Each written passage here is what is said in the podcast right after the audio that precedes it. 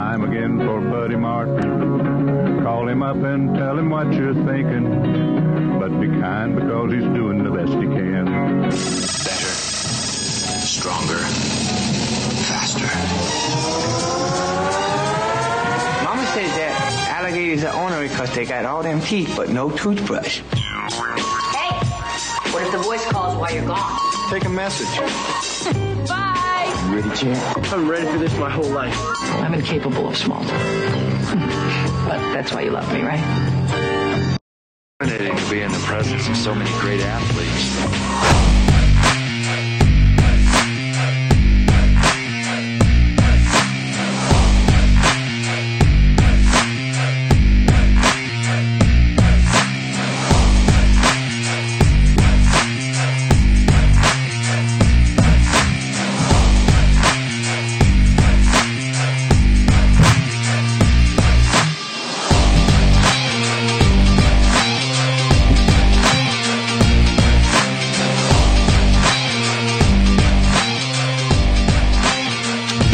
Morning. Welcome to Martin and Martin in the Morning. Buddy Martin here from Studio 12, all the way across the metropolis of Galaxy. Brendan Martin at Studio 15, 3, I don't know. Why are you making fun of my studio? Not making fun of them, just give it a name, a number or something. That's not cool. You don't have to be like that. Making fun of my Okay. studio. Yeah, I like to make fun of it. Uh, today on the program, a special treat for folks, Brendan. We've got James Bates, football player, broadcaster, artiste these days, and doing some terrific work. If everything works with technology, and that's where you're the guru of that, we're going to take you for a little mini tour of his studio in Gainesville. Hmm? I'm not sure about all that, but yeah. Well, I mean, But what should I call you? no, you you like to dish out these names like the Czar and all these. By the way, dilly dilly to you this morning. Dilly dilly. Sorry if everyone, if Buddy's on a little bit of a delay. It looks like you're on a delay. Um, I'll try to fix that here in a second. All right. We'll work on that. We'll work on that. So yeah, dilly dilly to you. You uh, have a good uh, time up there at World of Beer. You guys always. I did. We had a good show. I liked it. Yeah, it was. Uh, that was a, that was a good uh, session. Brady's always good. He's feisty. You know, he's feisty. He yaps a little bit every now and then. I got to every now and then give him the back of my hand. You know, being the senior member of this team, keep him in check. So that's my responsibility to do that, and I have to do keep him in. Now, coming up in just a minute, Zach Abolverti. Uh, actually, Zach is. Um, Zach Zach's a he's a young he's an old head for a young guy. He does a great job at uh, SEC Country, and he stays up with recruiting. He covers several sports of the Gainesville Sun, and he's going to Skype in here in about five minutes.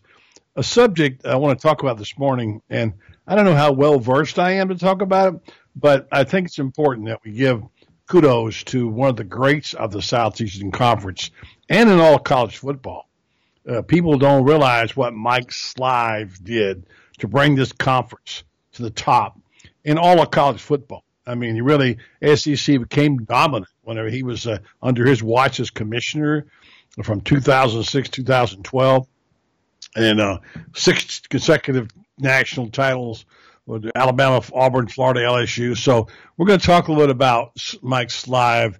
I had a chance, Brendan, to, to visit with him briefly about three years ago in Birmingham. We were drinking lots of coffee, and uh, I would drink coffee and run to the bathroom about every hour there. And then it seemed like Mike Slive and I were on the same biological schedule because we wound up at the urinal there in the small bathroom there in the hotel almost, you know, almost every other time, four or five times a day. And I've got to know him in the urinal. What a pleasant man. And we didn't talk that much about the, talked about life, talked about just the day. And I noticed that that particular day, he went up and down Radio Row. He worked that Radio Row like a maestro. He, every time I looked up, he was on a different station. You know, Brendan, we broadcast from there several times. There's probably what, 30, 30 stations at least there, maybe more. Maybe probably more than that. Probably thirty states on each side, possibly. Really, that many. So 50. I, I guarantee you, Mike Slive worked 25 of them. And he was all selling SEC, SEC. Amazing. Um, I think when you were there, it might have been Commissioner Kramer. But, uh, but anyway, the bottom line is, is that he in that, I noticed he was, I said, made a note to myself, he is really making an effort to push this thing through the final pieces of the legislation and what have you to make sure everything worked. And I think now he knew, he, he knew he was already ill. He didn't know he was ill. Uh, so I just take off my hat, by the way, if I could. Well, I will. I've done for sure. Take off my hat, Mike Slive, who did, who, who without Mike Slive to, to push through what Bernie Kramer, what, um, excuse me, what Kramer uh, started, um, then uh, the SEC wouldn't be what it is.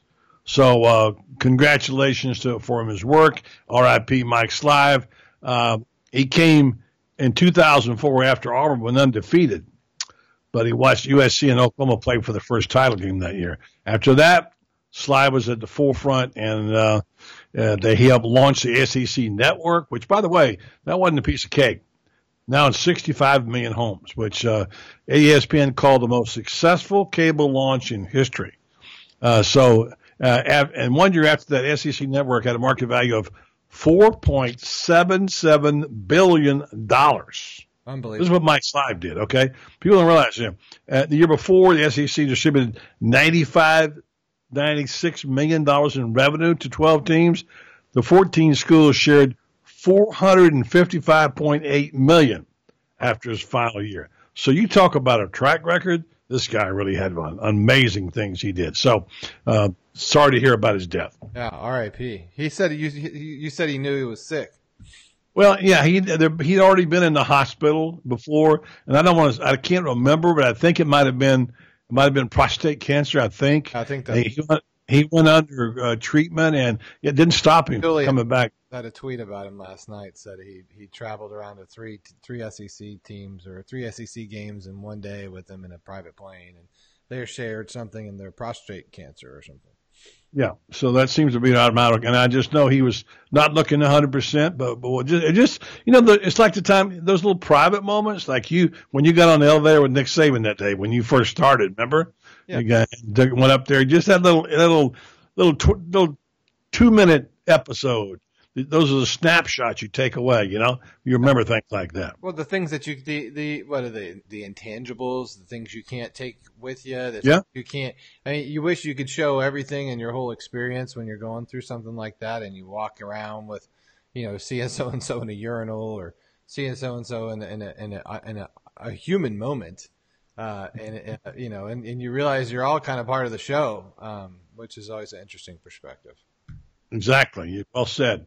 I think you're right, and that's. That and that's funny. The things you remember about a person, all these things that he did, amazing things that he did. And yet, what I remember, a conversation at a urinal.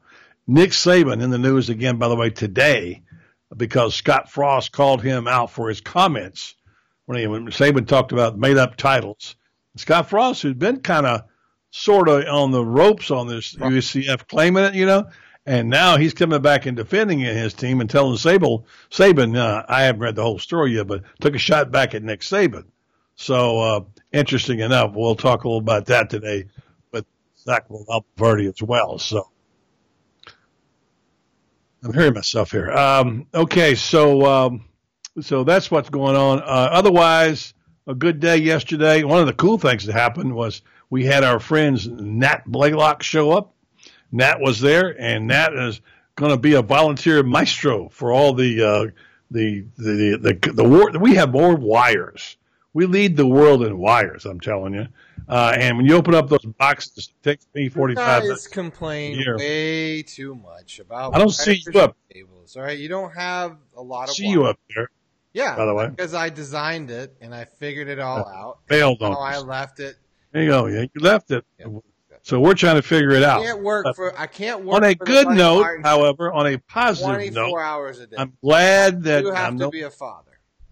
So, Are you going to stop whining now? Or are you going can't be to? at the bar at six o'clock on a Wednesday afternoon. It's kind of dinner time around here, so you know, give me a break. Me a, slide me a little bit of slack here. Just saying.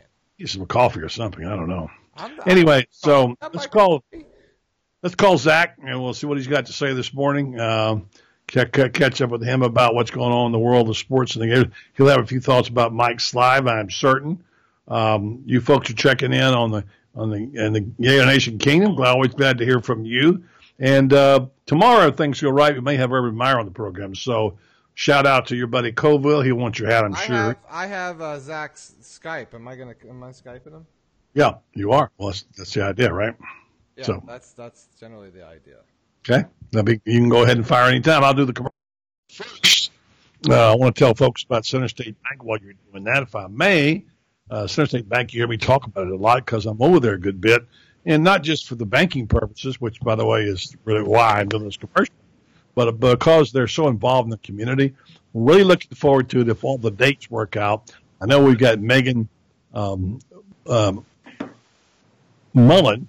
I couldn't get her name's name. Megan Mullen as our speaker, the Ocala Quarterback Club, also one of our sponsors, on the 22nd of August, and we're trying to get that second floor room over there at the um, what used to be called Gateway Bank, now Center State Bank, because it's a terrific venue um, in a really beautiful building. And we held it there last year. It was very successful. So they're very accommodating, and they don't charge, but just for the cleanup room. At least they didn't.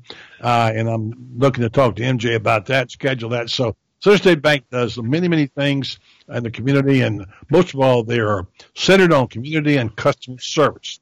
Those are not just words; they really mean what they say. I talk about their core values all the time, and they're very adamant about these. They post them on their website, and they're not just about just about banking, although certainly relationship banking is the key point. They want to give you world class service, long term horizon views of your loans what have you, and they're locally market driven. In other words, they want to be what you do here affects them completely.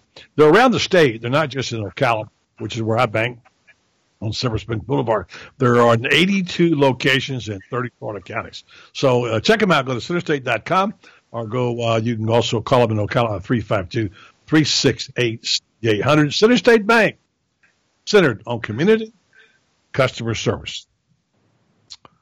All right. Coming up in a moment, hopefully, I think we got him online now. Zach Abolverti. Are you there, Zach? What's going on, guys? Zach, congratulations on your on your weight control, buddy. Fabulous. You, you, what are you down to? in About one ninety.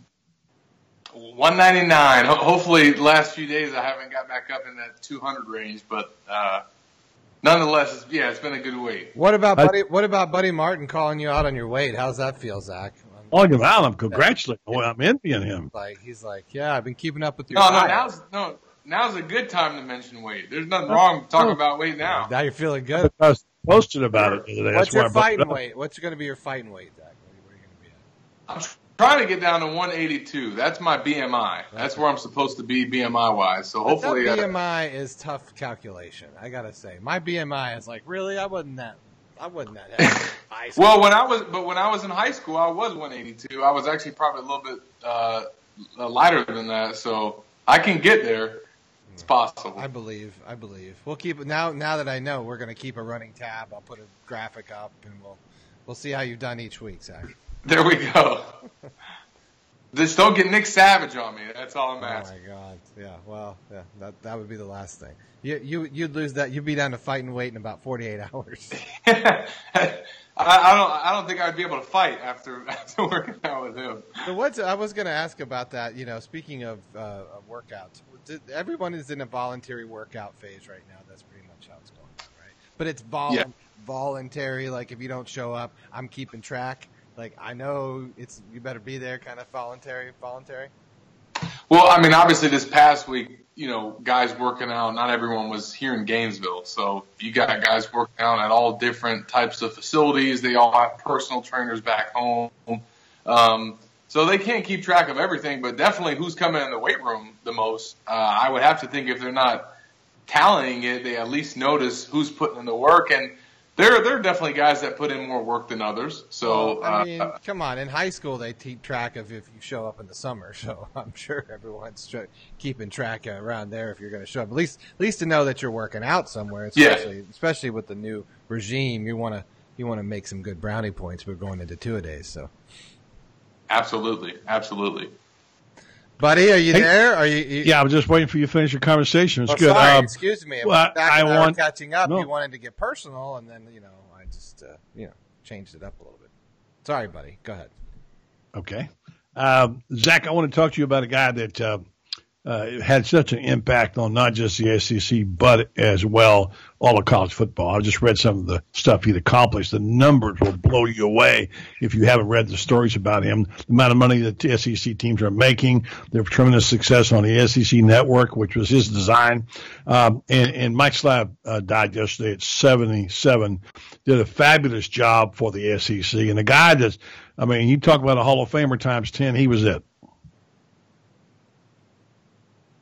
Yeah, absolutely, buddy. I mean, he was uh, he, he really his impact on this conference, on this sport, um, and just in athletics in general. The way that he showed to manage uh, a league, to manage people, to manage players, um, that takes a special skill. It takes a special person. Uh, I never had the opportunity to um, meet or engage with Mike, but I know a lot of people that did and really considered him uh, not just somebody that they admired and respected, but also a dear friend um, just by the way that he dealt with people. And I think that if you're in that position uh, and you do the things that he did, you have to have that quality about yourself, and that that was certainly the case with Mike. Touched a lot of lives, I know, and I know I was at World of Beer yesterday when Brady looked up at the screen and said, "Oh my gosh!" Shocked Brady. Um, I saw several testimonies from people who, uh, you know, who, who said that he had such an impact on on their lives uh, yeah. But he also talked. It wasn't just always about football, the SEC, whatever. That he would share. I know um, Robert, um, a guy in the SEC office um, who actually uh, who actually worked with him said what an impact he had on his life. Um, David Bloom and said he really helped mold his life, and there were moments when he had personal things he could share with him. So, by all accounts, I didn't know Mike personally that well. Like I shared earlier, I ran across him a lot of the SEC meetings, particularly in the men's room. Don't read anything into that. Just the fact we were on the same cycle, and quite often we chatted there over the you know about life. Uh, and he was just always pleasant. And uh, he was then sick, as I said to Brendan earlier, and undergoing uh, uh, uh, prostate cancer treatment. Uh, and just as cheery as he could be, and working really hard to make this SEC network a success. And boy, did he ever! Yeah, absolutely. And, and you see the success of it and, and, and what it's become and really the staple that it is now for the SEC. That was all Mike's brainchild. And, uh, you know, you think about what a commis- commissioner should be and the type of impact that they should have on the league. Um, you know, he is the perfect example. And it's definitely a, a sad day for everyone that knows him. It's a sad day for the conference and just all of college football. So our thoughts and prayers are certainly with all of his family members and, and friends. Let's switch subjects a second. We talk a little bit about what's happening this weekend. I've not heard of this Gator Griller thing or whatever they call it. Another way that uh, they have uh, that they've figured out a way to get people to for a free visit to the campus, not counting against their official visit apparently. And from what I'm reading, I think on your website, I believe it's where I hate to say. I'm pretty sure it was about this thing Mullen's putting on. They're having a lot of offensive linemen in particular offensive linemen love to eat, by the way. Um, and so, what's going on with this thing with this uh, Gator Grill deal? Well, if you remember, uh, Buddy, in 2005, Urban Meyer's first year, uh, he he got in. They had you know their, that that first recruiting class that they signed, the class of 2005, in those first couple months, and then they got into that that 2006 class. And you know, remember, you know, you're still the year before, so it was the summer of 2005 and Meyer and his staff said, hey, let's think of something new that we can create to get some buzz going, to get recruits to come and check us out, to get to know us a little bit better. And they came up with Friday Night Lights. Well, we all know how big of an event that was. They had Tim Tebow there for the inaugural camp. I think the following year they had Joe Haden, Cam Newton, John Brantley, and you know Ronald Powell a couple years after that. And Friday Night Lights now is what it is, and it's been copied by a bunch of yeah. schools across the country, including yeah. Urban Meyer at Ohio State um, which I think he has the right to do that. But I think Mullen's thinking thinking back to that and channeling that in terms of what can we do, especially coming off a four and seven season, to get some excitement and find more ways to get recruits excited about the program. And this is different though than Friday Night Lights and Junior Days and all these extra camps and, and extracurricular stuff that they have created in the past because this one's not about football. It's centered around building relationships, getting to know these guys. And for a staff that's new and doesn't have a lot of that with some of these kids, this is a big time event that could really be beneficial for them down the road. Yeah. Speaking of recruiting, and of course, I consider now the third recruiting season, as we talked about, to be the grad transfers. There seems to be so much activity. There's a lot of things about. Looks like the Joe Burrow case is closed. I read rather he's going to North Carolina for his final visit. So LSU, Cincinnati, and North Carolina. Now, my source in Columbus, which I cannot verify, just told me this. He said, number one, uh, he thinks Cincinnati is going to be the winner. I said, what? And he said, no kidding. I think he's leaning towards Cincinnati. And they've got a pretty good quarterback, as I recall. Uh, anyway, so you got that. And secondly, um, uh, we talked a little bit about Meyer allegedly standing in the way of Burrow going to Florida. I have a difficult time grasping that. Because number one, legally, he's not. A, I don't think he's beholden to to Ohio State, except he's still on quote unquote his the school roster. This is what Brady said. I don't get that. If you graduated and you're out and you're finished, nobody should be able to tell you or force you to go somewhere. Now I know there's a form, un, there's an informality part about it. They just you just sort of it's a courtesy call whatever. What do you know about uh, grad transfers and how they get from point A to point B?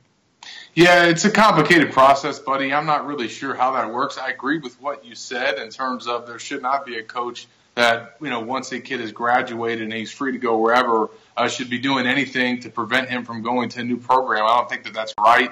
Uh, and I would not think that that happened between Urban and, uh, and, and, and Dan Mullen at all. And I, I don't think that we should read too much into the Burrow stuff. Obviously, when his news came out of his transfer and, and it was out there as maybe a possibility, it was a big story. But it's clear now that Florida maybe was never really uh, a factor here, uh, or at least Dan Mullen, as he said initially, didn't have interest at the time, didn't have interest after he officially transferred. So I don't know how much it's worth reading into at this point because it's clear that Florida's not really one of his options. I think if you're a Gator fan, you should feel good about the fact that maybe Mullen didn't make a run at this guy because he feels comfortable with the current quarterbacks that he has. I choose to believe that. That's why I said it before. I can't see him messing up his quote unquote quarterback room.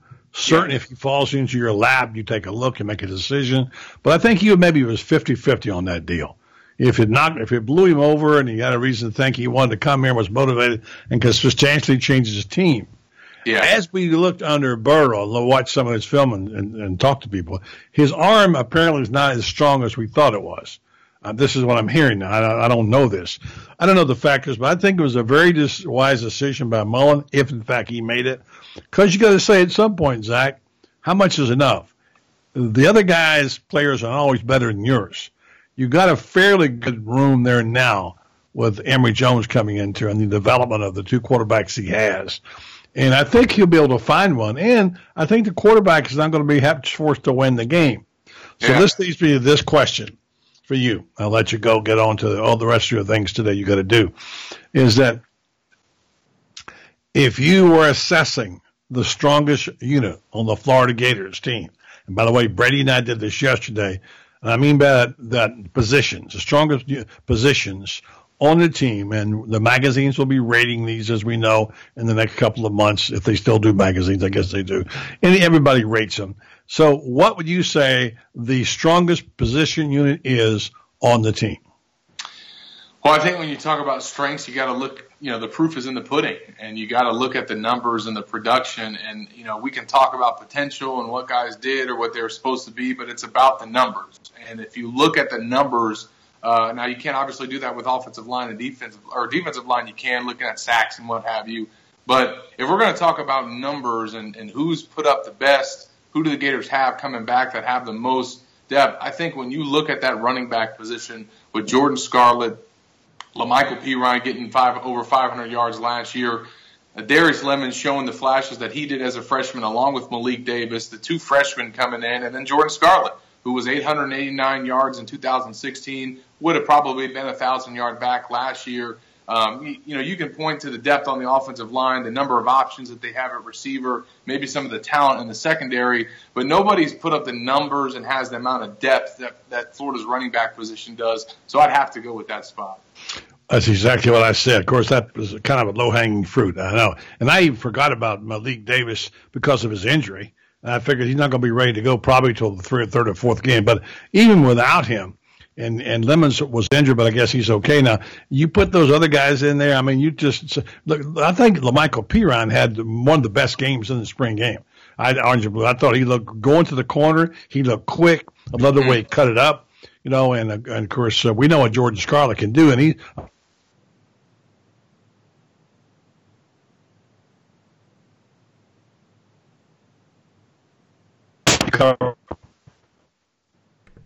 Buddy, why don't you repeat your last comment? I think you broke up there on us. Go ahead and t- say that again. Uh, I don't think I have. Uh, I think I've lost. No, you're here. We're here. Zach's here. Uh,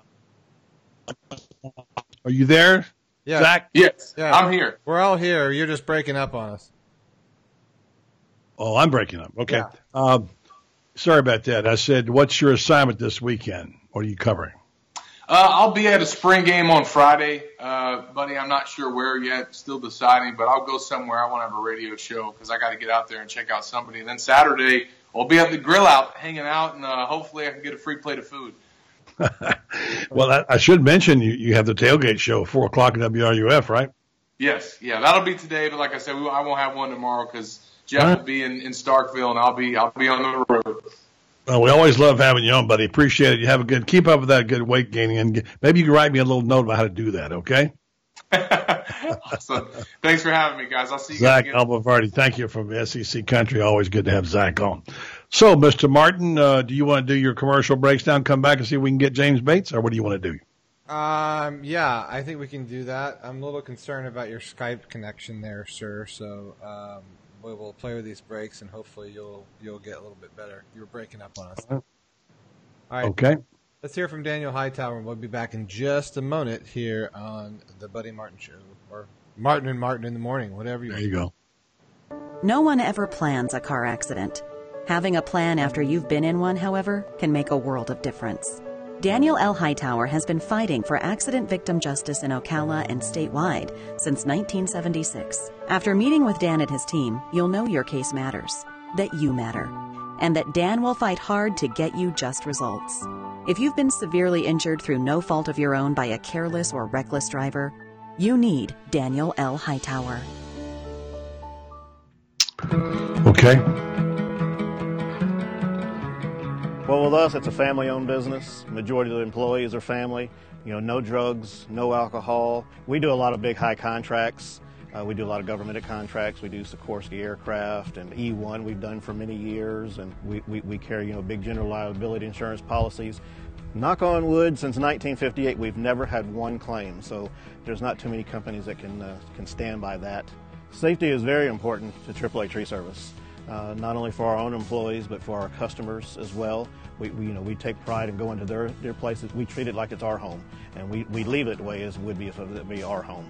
And we even go above and beyond. We do more than just trees. I mean, we you know trim hedges, we pressure wash, we you know you, you name it. We, we get into doing anything that uh, a customer needs. Call us at 873-3440 uh, or on the website uh, AAATreeService.com or also on CenturyLink.com as well. All right, we're back, buddy. Okay. You're back too. You see how he did that? He skyped you back in the break.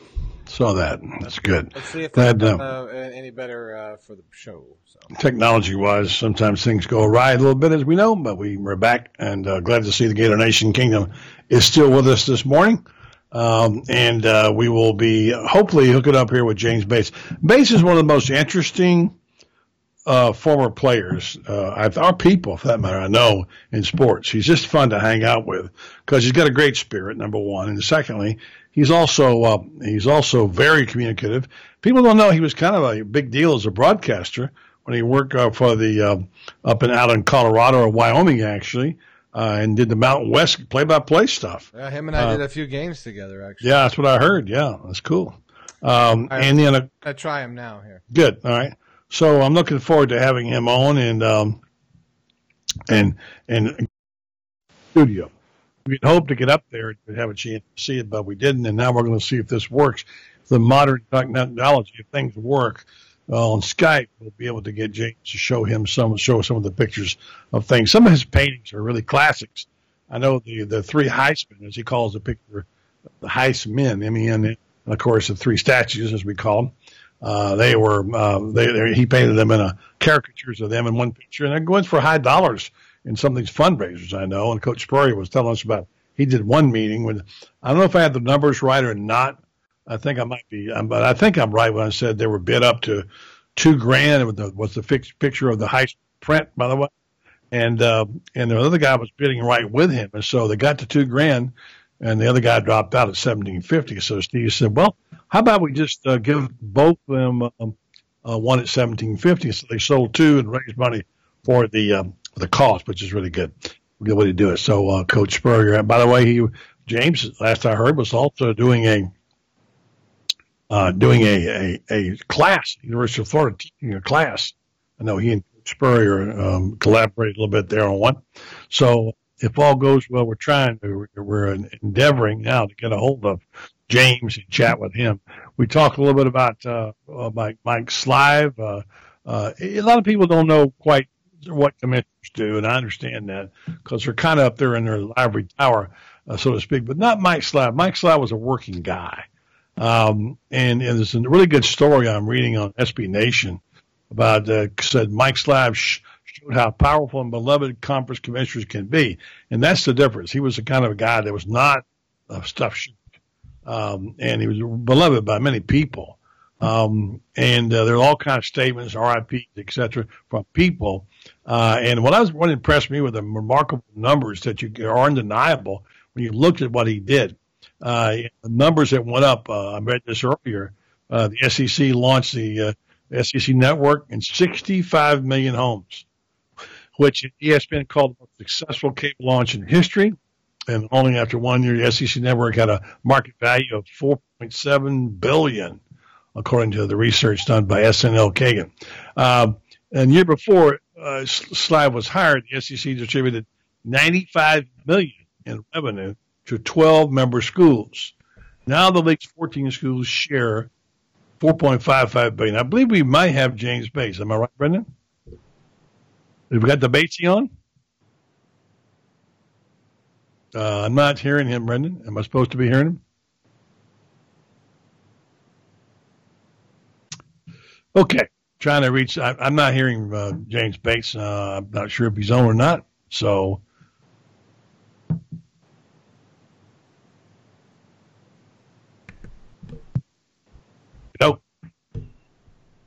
Yeah, I said we'll try to get him on again. I didn't. I thought I had him there for a second, but I don't. Hold on. All right, James Bay. It's just often complicated when you're trying to reach a third party on Skype, and Brendan doing an excellent job over there.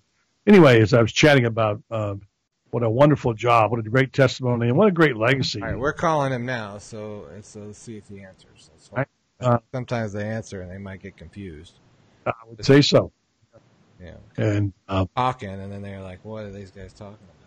Yeah, there you go. Like we got like an old party line days. The phone, they're like, "What? That's so weird. Like, is James Bates on right now? I don't even know." Yeah, don't know either. Well, that. Do you have this other number? We might have to call him on the phone. Are you there, Batesy? No, not him. All right, I'm gonna call him on the phone and see if I can get him. All right, I got his pictures already, so we can look at him while you're talking. Okay. Let's see if I can do that. Oh, I hear something. Is that you, James? Gymnastics. Oh. Swimming, diving. I hear him. Golf. Men's outdoor track and field. No. Bringing the That, is that something in your ear? I don't hear. I hear that. It's called Course of Craziness, is what I hear. I think that's Mike's Slive. Oh, playing in the background. Talking, yeah, I think oh. that's what that is. So, yeah, I thought it was Bates or a too. So apologize. Oh yeah. Uh, let me call Batesy and see if we can get him on here and uh, get this thing straightened out and see what's going on. Um, and um, you can go ahead and throw some of those pictures up there, huh? Yeah, we're here. Hey, James Bates. we're trying play, to. I can play this piece for you. Hang on a second, Brendan. Uh, I've got him on my phone, but we're not able to Skype you in, James. And is it something on my end or? Uh, uh don't know. We're we're skyping. I got you on the phone right now. Though. We got Skype address that he gave me, so I didn't wasn't sure. Skype address that we gave you was this one where you're base eight. So don't know if that's the right one or not. If it's different. But I'll tell you what we can do. We have your pictures here, on up, and we can talk okay. like like this, and he can catch us up as to what's going on. First of all, thanks for being on the show today. Appreciate that. Took a couple of uh, days to get that schedule worked out. How you feeling? I'm better. I'm, uh, you know, it's, uh, I'm not even gonna knock on wood because I gotta stay better, man. It's, it sounds like you know, man, there's, you know, shoulder, ankle, you can kind of work your way around that, but when your back is out, I know about uh, that. you know, and so it's a, it's, it's been a little bit of a bummer because it's, it's always been something that I've expected to happen about, oh, two or three times a year, but it started to happen a little bit more, so I gotta, gotta take care of it.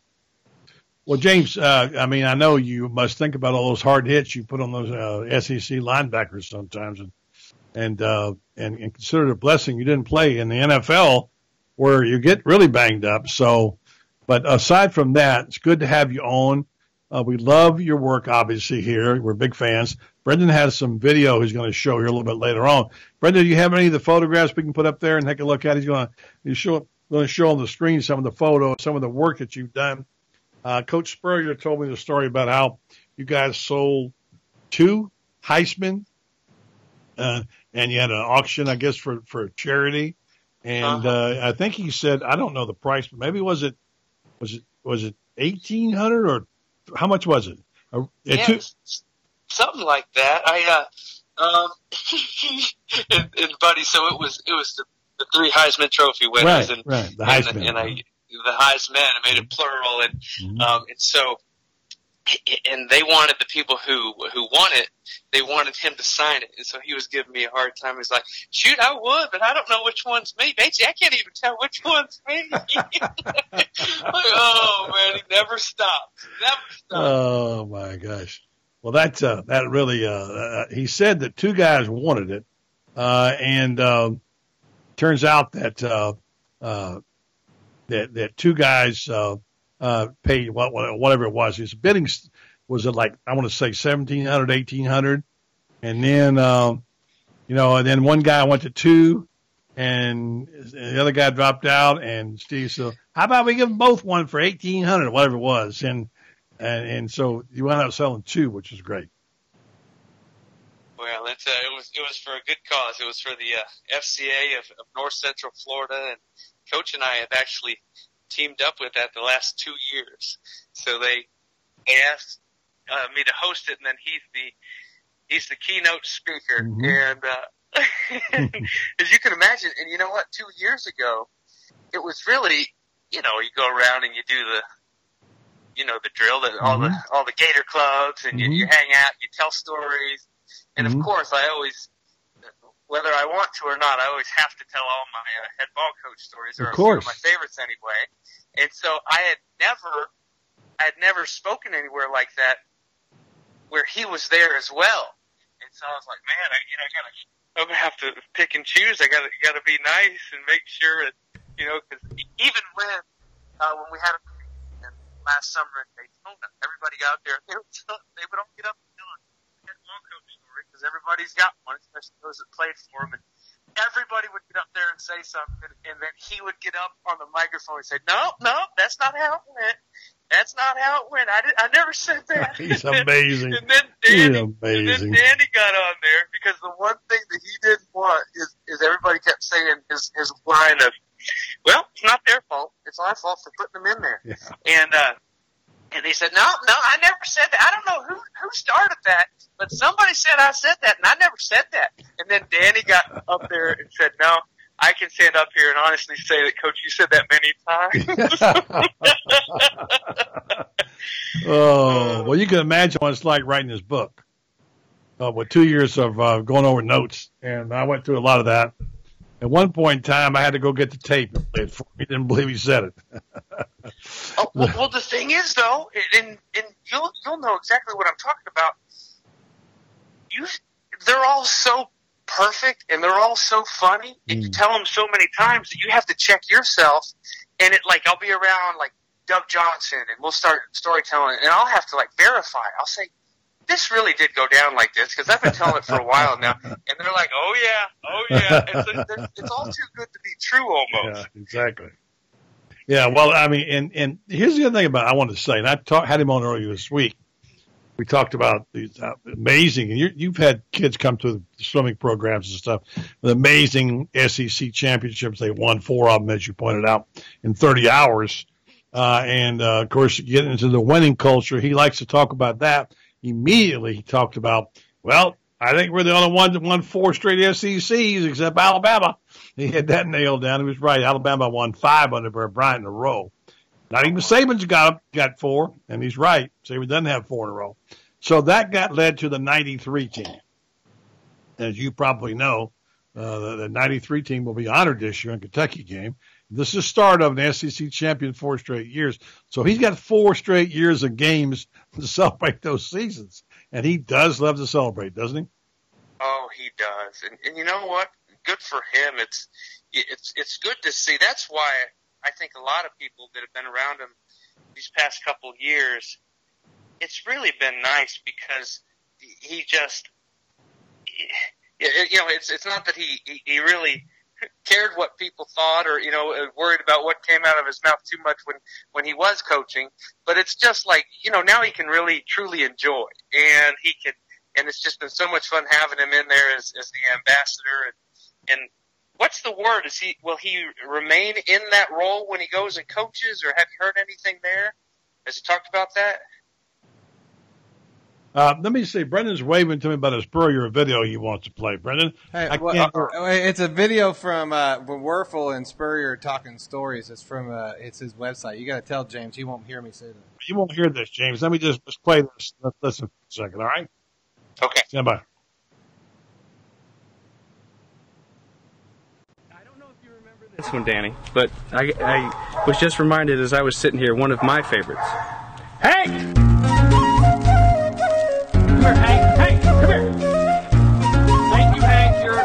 Good man. You're getting ready to go to New York and get the Heisman. I don't think you had won it yet. We're winning a lot of games, so more and more of these autograph seekers are, are coming out to get you and, and your teammates to, to sign helmets and, and posters and whatnot. And, and I remember it got pretty heavy, and before practice one day, Coach calls us all up you guys, you guys coming out here to practice, and, and, those guys asking you to sign their helmets and those autographs. You don't have to sign those autographs. You guys, you guys, you don't have to sign those. They, shoot, Danny, Danny, they're getting you to sign those helmets. You don't have to sign those helmets. Just say, "Go Gators, go Gators, have a good day, and keep walking. Come on to practice." He goes, "You know what they do, guys, when when they get your autograph, Danny? You know what they do when they get your autograph?" No, sir. He goes, sell they, they sell it. They take it to the mall and they sell it. And then he paused for a second. He goes, you, you know what they do with the money they get when they when they sell it? They buy drugs. They buy drugs. They buy drugs. And we're all like, huh? And then he stops. He goes, oh shoot, maybe they don't, but they could. You don't, you don't want to support that, Dan. they buy drugs. They buy drugs. okay, you're talking about selling autographs. And uh, what what they do, tell them, Danny, you know what they do with your autographs? They sell those. they buy drugs. You couldn't hear that. Drugs. Yeah. well, put that put the context on that. You couldn't hear. We heard it. Our listeners heard it. What was that? What was happening there? Oh, it was just uh, it was towards the end of that that '96 season, and uh, well, I guess we were probably getting ready for the bowl game back in Gainesville, and Danny Danny had already gone and, and gotten the Heisman or was getting ready to, but towards the end of the year, and more and more people were hanging out as we'd make the trip from the locker room over to the practice field and getting autographs, footballs and whatnot, helmets. He called us all around before practice, and he, you know, he rarely did he ever call us call us up and, and speak to us before practice. I can only I can only think of maybe one other time before practice, and that was he had Paige Beck talk to the team. Paige Beck. Was, Paige Beck was out at practice. Paige Beck was out at practice, and he goes, "Paige Beck's here. Paige, come talk to the team." And the poor girl, she I don't know that she, obviously she hadn't planned it. She's all right. Now we're really proud of you guys. But so on this time, he said, uh, he goes, you guys, all, all these people out there asking for your autograph. Uh, uh, Danny, you don't have to sign that autograph. Just, just say, go Gators, go Gators and come on out and practice. You don't have to if you don't want to. It's like, you know, you know what they do, Danny, when they, when they get your autograph, they, uh, they take it to the mall and they sell it. And you know, I mean, everyone's you know, like, where is this going? Where is this going? And then you guys heard it. I, I won't Yeah. repeat it again, but like, Yeah. he's like, they buy drugs. Yeah. Oh, oh, hell, maybe they don't, but they could. and I mean, oh, and see, and that's that's a perfect example of Oh boy. of a story. It's like you know, it's. It, I there's a lot of stuff from my college years that I Yeah. don't remember. Yeah. The important stuff, uh, is you know, I don't- know. It's funny. I don't remember, but but fortunately, there's there's something the way I'm Yeah. wired where almost every time he would he, would say something, eh, I would I would remember it, and uh, oh gosh, you know, I'm just glad that I appreciated it, Yeah, you know, at you that do. age because Uh, there's a lot of stuff at that age that, Yeah. that kids don't appreciate. Yeah. He told me one time when you were playing, you might have been the most popular Gator up there. And uh, that includes Danny. So uh, the point is that, uh, that that that you know we all love Steve. Don't get me wrong, but he's such an easy target. He puts himself out there that you kind of got. And everybody he hates it when you imitate him. He hates it. So says says you and Judd don't do it very good. Don't do it very. You know. Uh, anyway, you remember when we worked together briefly? We had a guy who called not necessarily the head ball coach. He Oh, yeah. nailed it. He absolutely nailed it with an unbelievable job.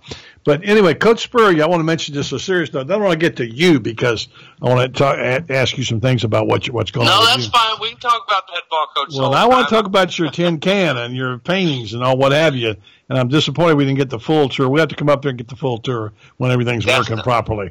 Um, and, one thing I've, I've, I've mentioned to him the other day, I said, and I think you'll agree. People talk about Spurrier throwing the ball around the yard and having fun. It, it makes it sound like you just a bunch of cavalier guys go out there, pick up a ball, and start throwing it. But the amazing amount of work put in by the footwork on the quarterbacks, the receivers running the exact right route, having landmarks exactly right. And I know a couple coaches told me Spurrier, they learned landmarks from Spurrier because that was his big thing with the receivers. Precision for a guy who, who makes it sound like it's just a bunch of backyard guys, brawlers. There's a lot of precision involved in what he did on the offense. And I think sometimes we, we forget about that. Would you agree with that? Oh, absolutely. And I think, I think where it stands out the most is the way Danny used to throw that fade route. Hmm.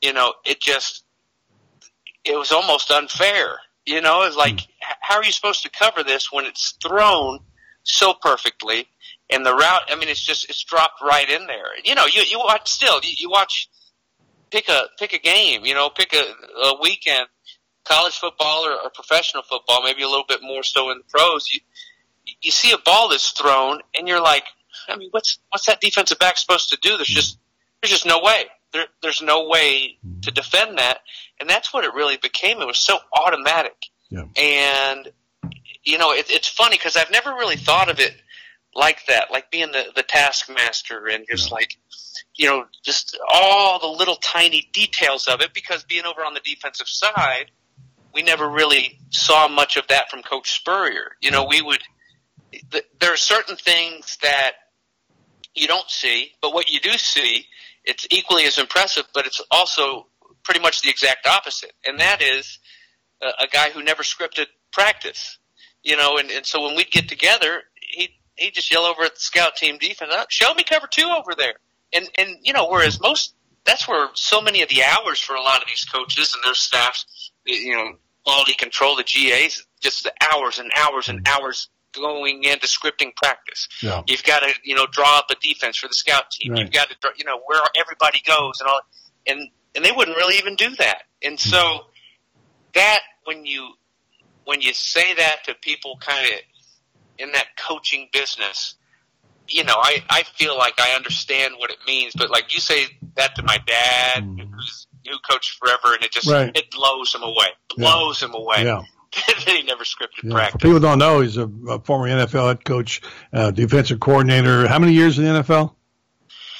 like 16, I think, Yeah, and I think yeah. like about 12 or 13, he was a defensive coordinator. Yeah, yeah, well-known uh, coach and uh, son of a coach. Uh, let me ask you a little bit. I want to get your th- final thoughts. I want to get your um, Dan Mullen thoughts, but but but let me ask you about your your artist. You, you got this new Airstream, which you I called you a couple of times. You were busy refurbishing. You couldn't talk, and now I see you're out on the roadside, and I couldn't help but think of Dan Jenkins when I saw you on the roadside. Said why he hates Arkansas so bad. He said, them SOBs sell jams and jellies on the side of the road. I saw you out there uh, uh, with your with your hillbilly hat on. And I wish we had a visual of it, and I got to get one of those hillbilly hats. Now, how do I get one? Yeah, well, the, the Ben Hillbilly. It's uh, Ben Hillbilly, yeah. Ben uh, Hillbilly, yeah. I can get you one when you come up and, and you put right. your money where your mouth is. You come up, take a tour of my Well, I will. I will. I'll Then- come up there. Then yeah. I'll, I'll give you one. Well, I want to buy one, and we may have people online who want to buy. We'll get some information about that, how to do that. So we'll put it on our merchandise list with our merchandise director, which, by the way, we don't have, but uh, we'll put it on the line. Let's talk about your art, James. And you, you told me one time that you don't like leaving the studio. And I get that. As a writer, you like to be in a place where you can create. You find yourself doing a lot of things there. Uh, you're like a, the madman Picasso or something there, you know? What, what's going on there with all your artwork? And talk about your inspiration for, for do, doing these paintings. All right. Well, well, thank you. First of all, um, I wow. I don't. I'm not really sure where to start. I, I you know, I, I guess where it- where it all started. Um, uh, to cl- quote Julie Andrews, very good place to start. When you read, you begin with ABC. Okay, and so Eric Kresser majored in art, and he was my roommate, uh, Wuerffel's backup for those who don't remember Kresser, and uh, and I always drew, and I I probably should have taken art classes in college because I did a lot of my own art. I just sit in class and doodle and draw when I should have been paying attention again. And I, you know, if somebody would get in trouble, uh, you know, with I don't know the campus police or something, I would always do a big sketch on the on the whiteboard, uh, the dry erase board in the locker room, and uh, and, and get on a little bit. You know, it's what you're supposed to do with your buddies, right? And so, um, after graduation, there was a I had a picture of a place where Tina and I got engaged up in uh, on the river in Tennessee, up, up uh, just around Gatlinburg. And I wanted Kresser. I asked him if he would paint a, uh, do a painting of it, and he said he would. And Christmas was getting closer and closer, and and uh, finally he's like, "Dude, I'm busy, man." He goes, uh, "Why don't I teach you how to build a canvas, and you can just come over to my house and use my paints, and you can paint." And so I just I, I just fell in love with it then, and I knew it wouldn't be my last painting. And around the same time, I was working on a film down in Miami, and I went into a few galleries down there, and just these big, beautiful art pieces, and I just I just wanted them. I, I just I just wanted art like that in my house, but you know I just couldn't afford them, and so I'm like, well, I got to I got to figure out a way how to create, you know, how to just kind of I got to paint. I, I, I need, I need, you know, the, these big pieces of art in my house. And so I started painting and painting. It was probably, I probably had about, oh, 10, 10 paintings or so in it before I, somebody suggested that I should show them. And I had a, a little show at Dragonfly, uh, in downtown Gainesville and a couple people, uh, actually bought my paintings and that was pretty cool. But, um, you know, it's, it's still kind of, it's it, it's tough because you know I, I always c- collected folk art and I and I I really love folk art and I love text and I love stories in these pieces. And I love to you know like we've sit we've been on the, the call here and and telling all the head ball coach stories. It, I, I love to story tell, and mm-hmm. so I'm like, well, you know, maybe I'll, I'll- start incorporating some of these stories and some of my favorite things, the lighter side, if you will, not just about Coach Spurrier, but you know, mm-hmm. I've got some saving pieces and Jim Harbaugh in his footy pajamas because of his sleepover at the recruit's house and Nick Saban with his little Debbie's and, and on and on and on. And, and mm-hmm. so, um, just, just all these goofy ideas that, that have always been floating around in my head. It's just, Well, and it's a I've great got story. Somewhere, got somewhere to put them. Got Yeah, somewhere I, to put I them love down, that. you know? I love that story. And you've had so many. You've had so many different careers. People don't know this. You do play by play, and I would never have figured you'd do play by play. I figured you'd be a you'd be an analyst if anything for the Mountain West for how many years? For, for five years Five out there for years. the Mountain West Conference. Travel back then- and forth, and Oh gosh, yeah, and uh, let's see, and then for like Conference USA and the right. um, CBS Sports Network, Yeah. um, and you know, and truthfully though, the, the whole storytelling, the whole human interest side of of football is kind of what drove me to that other chair, the the play by play chair from the analyst chair, because as I would prepare for all these games as an analyst, I would I'd have all these these awesome stories that I wanted to tell. Couldn't get them in. And you couldn't because you're not really steering the ship so much when you're in the analyst chair. Yeah. And Yeah.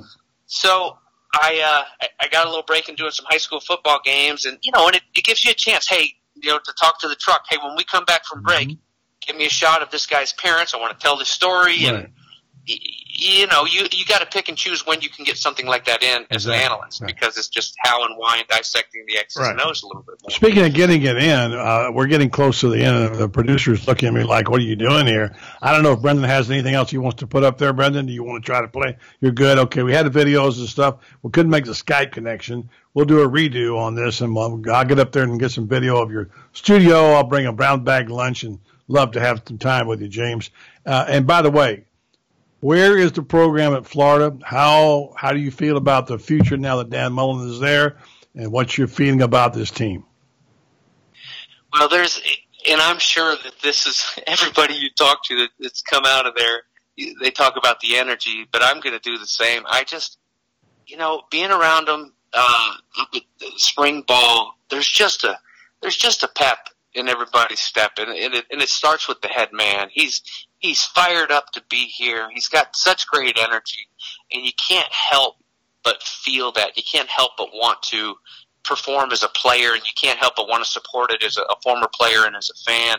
And I'm as, as as excited as can be. It's uh, you know, I mean, even if just go out there and even if we don't go to Atlanta this first year, even you know, I mean, it takes a couple years, whatever. Just just go out there and and play, play like your hair's on fire every single snap. You know, so many of these these kids, and I'm not just saying our kids, just you know, uh, they, they just feel like you know it's you're kind of uh, you get in that bubble. You get in that bubble. I think that the whole bubble of what used to be you're at college, you go to class, you go watch film, you go to practice, you go to sleep, you do it again, then you go play. That you know, you get in this bubble and you kind of oh, you take it for granted, and that's what you're supposed to do. It feels like it starts maybe even a little bit earlier now because everybody is is big time before they're big time, and you you know, and but it's it's nice to kind of just step back and see some rawness and some just true emotion. Yeah. You know, just kind of oozes off Right, the, exactly. the head coach, and I think it's I think it's contagious, and I think that's where it all starts. I mean, if you don't right. absolutely love what you're doing, I agree mean, with yeah, you. everybody wants Yeah. to go play in the NFL, and that's that's a great. This is what it's about, though, right here in college, I think. And can I get you someday to go come out to see us at the World of Beer one afternoon with Brady and I and be on with us? We'd love to have you come out there sometimes and sit with us, even though you don't like to leave the you don't like to leave the studio. I'd love to have you out there sometime. And Oh, uh, I hate beer. No way. yeah, heck yeah. The, would, uh, the World of Beer in you uh, tell me, Tioga. tell me when. Oh, Tioga. uh, yeah, it was six o'clock on which Wednesday. one? The one in Tioga? Yeah, yeah, one in Tioga. We're there every Wednesday, six o'clock. Brady and I telling stories. So we'd love to Oh, have you out there, man. It'd be great. I'm gonna line you up. Any Get you, chance, any chance I get to hang with Act Two, I'm, There you I'm go. there, and uh, that'd be double fun. I'll come to the studio and see the and see the see the studio, and then we'll go on over the world of beer. How's that sound? It's that happy time again for Buddy Martin. One of the two guys who actually heard that that song live. Hey, Batesy, buddy, thank you. Really good. I love that Kresser story. He's now famous for two things: the fake injury to Wuerffel in the SEC championship game, the Yeah. pass he threw, and now he taught Bates how to draw and paint. Awesome. Yeah, won a national title with Randy Moss up there too at Marshall. Yeah, about that. Yeah, that's, that's exactly right. All right, my friend. All the best to you, and thanks for being on the show. I'll call you soon. Heck yeah! Thanks for having me on. All right, Brendan, my man. See you. Bye, guys. All right, see you. Oh, Bates, he's the best. Yeah, it's good, dude. Got to figure that Uh, out. We got to get that worked out with this guy. We got to. I think we need to do a preliminary call beforehand, and I need to speak Yeah. with them and let them Yeah. because uh, We'll figure it out. I couldn't talk to Batesy. I had that great video. I maybe I'll play it at the I end. know. Well, if you want to, go ahead and put it on. But I'm going to just say right now, thanks to our sponsors. Also, I want to point out that we do have that World of Beer every Wednesday. It'd be great to get Batesy out there. He'd rule the house out there. That'd be fun. World of Beer, of course, is a favorite place of many Gator fans, especially the Kingdom. Yesterday, we had Nat Blaylock, his son uh, Jacob was out there. Tracy and Chris uh, DeCubelis were there. Brought me some veggies, Brendan. You ought to see them. Unbelievable. From CD Farms. Uh, and, of course, you can you can go there any night. They have something going on. But we're there on Wednesdays. Brady Ack and myself do the Brady and Buddy show. We invite you to come out there to World of Beer in Gainesville, Tioga.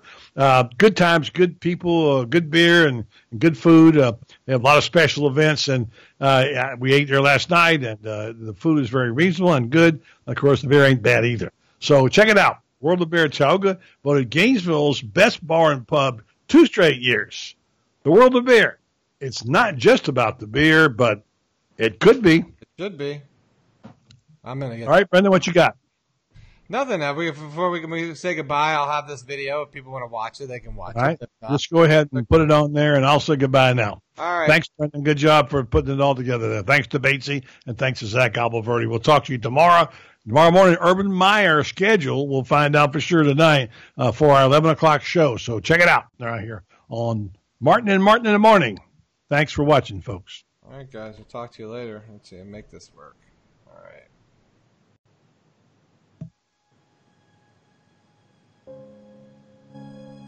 Guess it's been quite some time since 1992.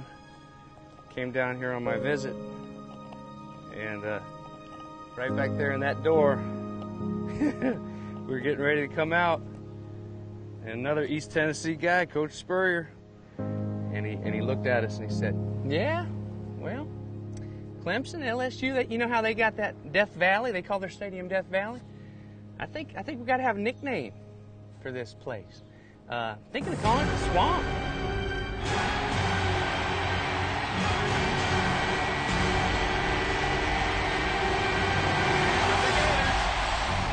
My dream was always to play big time college football. Being around the ball, having passion, you know, loving the game. A guy that was very well coached, high football IQ, coming from a, a father that was as accomplished as a coach as, as Coach Bates was. I'm talking a, a fierce guy. You take the flip side of it, you know, you got a jokester. You know, it's, it's, it's very few people out there that can, you know, be a James Bates. Hey, there you guys are. This is going to be like the fifth best night of my life ever. What's up, Christina? Hey, Kyle, how you doing? Is there an echo? Is there an echo you from guys us? sound us? How about now? How about now? To me, you've got to be different, and the way you're different is by what you show each Saturday. And with James, we're going to be different. Can I put my hair up in like a cowlick up there and say, "Hey, Mr. Wilson"? It's Florida, Georgia, and I would like to have that James Bates highlighted a little bit. Just kind of dance. Can we do that? Ah, Mr. Bates, coming up on this week's edition of ACC Gridiron Live. Check your local listings. Presented by the good folks at McAllister's Deli. Oh, yeah, we go. James Bates, that would be you. Yes, we'll star that. Yeah, you got to keep an open mind, but at the same time, he's always going to be entertaining. By the way, they got 45 minutes on the clock, so it ain't ending anytime soon. You're sitting there trying to tape something, and you're thinking, okay, we can tape this and move on, and we'll be done with this particular piece.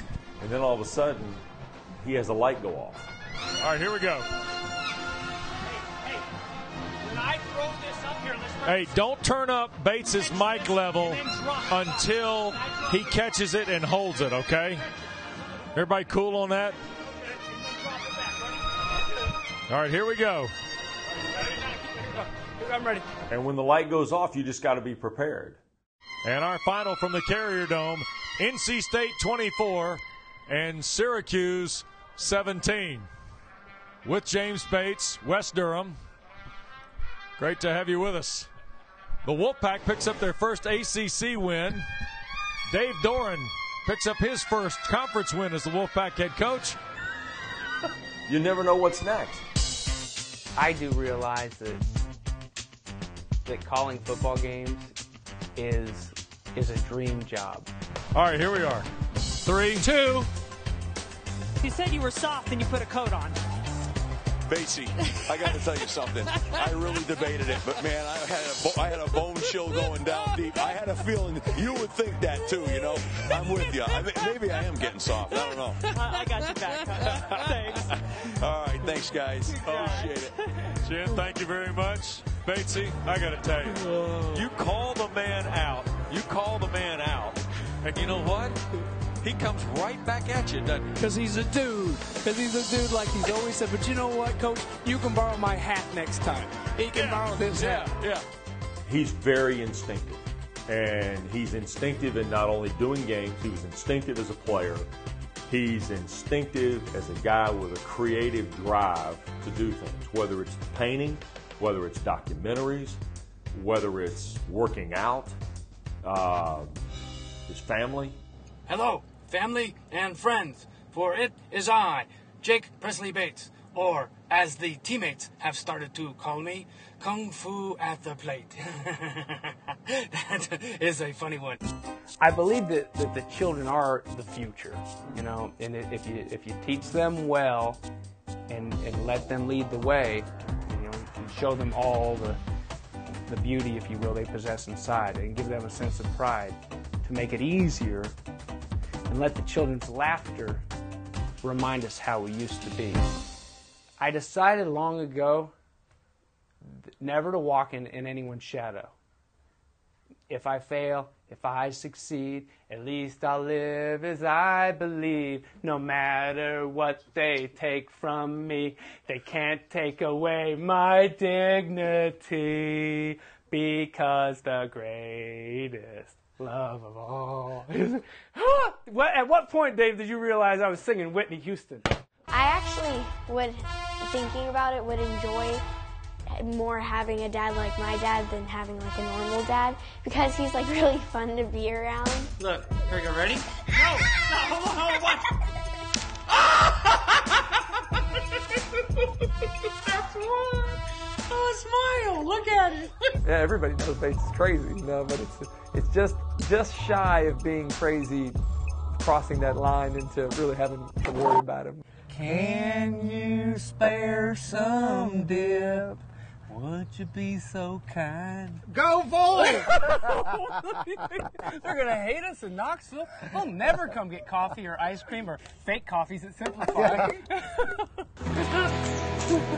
come on, just let me grab you for a second. They want to see you. This is the first rooster we've had that we haven't named after a Will Ferrell character. We've had a Ron Burgundy and a Chaz Michael Michaels, but this is El Guapo. El Guapo's my favorite bird, and this is my barn studio where I do some painting. Come on. Well, I can uh, come back here and get kind of messy and not get in trouble. As you can see, this wouldn't be good on the kitchen table or the garage floor. So uh, it's kind of nice to have a little barn where you can hang out with the birds and do a little bit of painting. Whole lot of brushes, whole lot of paint, and a whole lot of sloppiness. It's actually pretty clean right now, just for you guys. Give them a nice big. Fix your, fix your comb, man. You're on TV for the first time. ever. when I met James and saw his work, I, I was, was really dazzled by it. The humor is absolutely priceless. It's very spot on, and uh, it helps people access the artwork also because they can see his message. He tells a lot about the people, not only with the way they look, but with the things that he says about them that paints more of a depth in the picture. You get the respect of, of people like Phyllis Delaney at the Harn um, that, hey, um, we'd like one of your pieces in the president's house. You know, and that's, uh, you know, from, from an artist perspective, that's, that's pretty cool. Guys, settle down. We're, we're doing an interview in here. El Guapo. And so! Hey!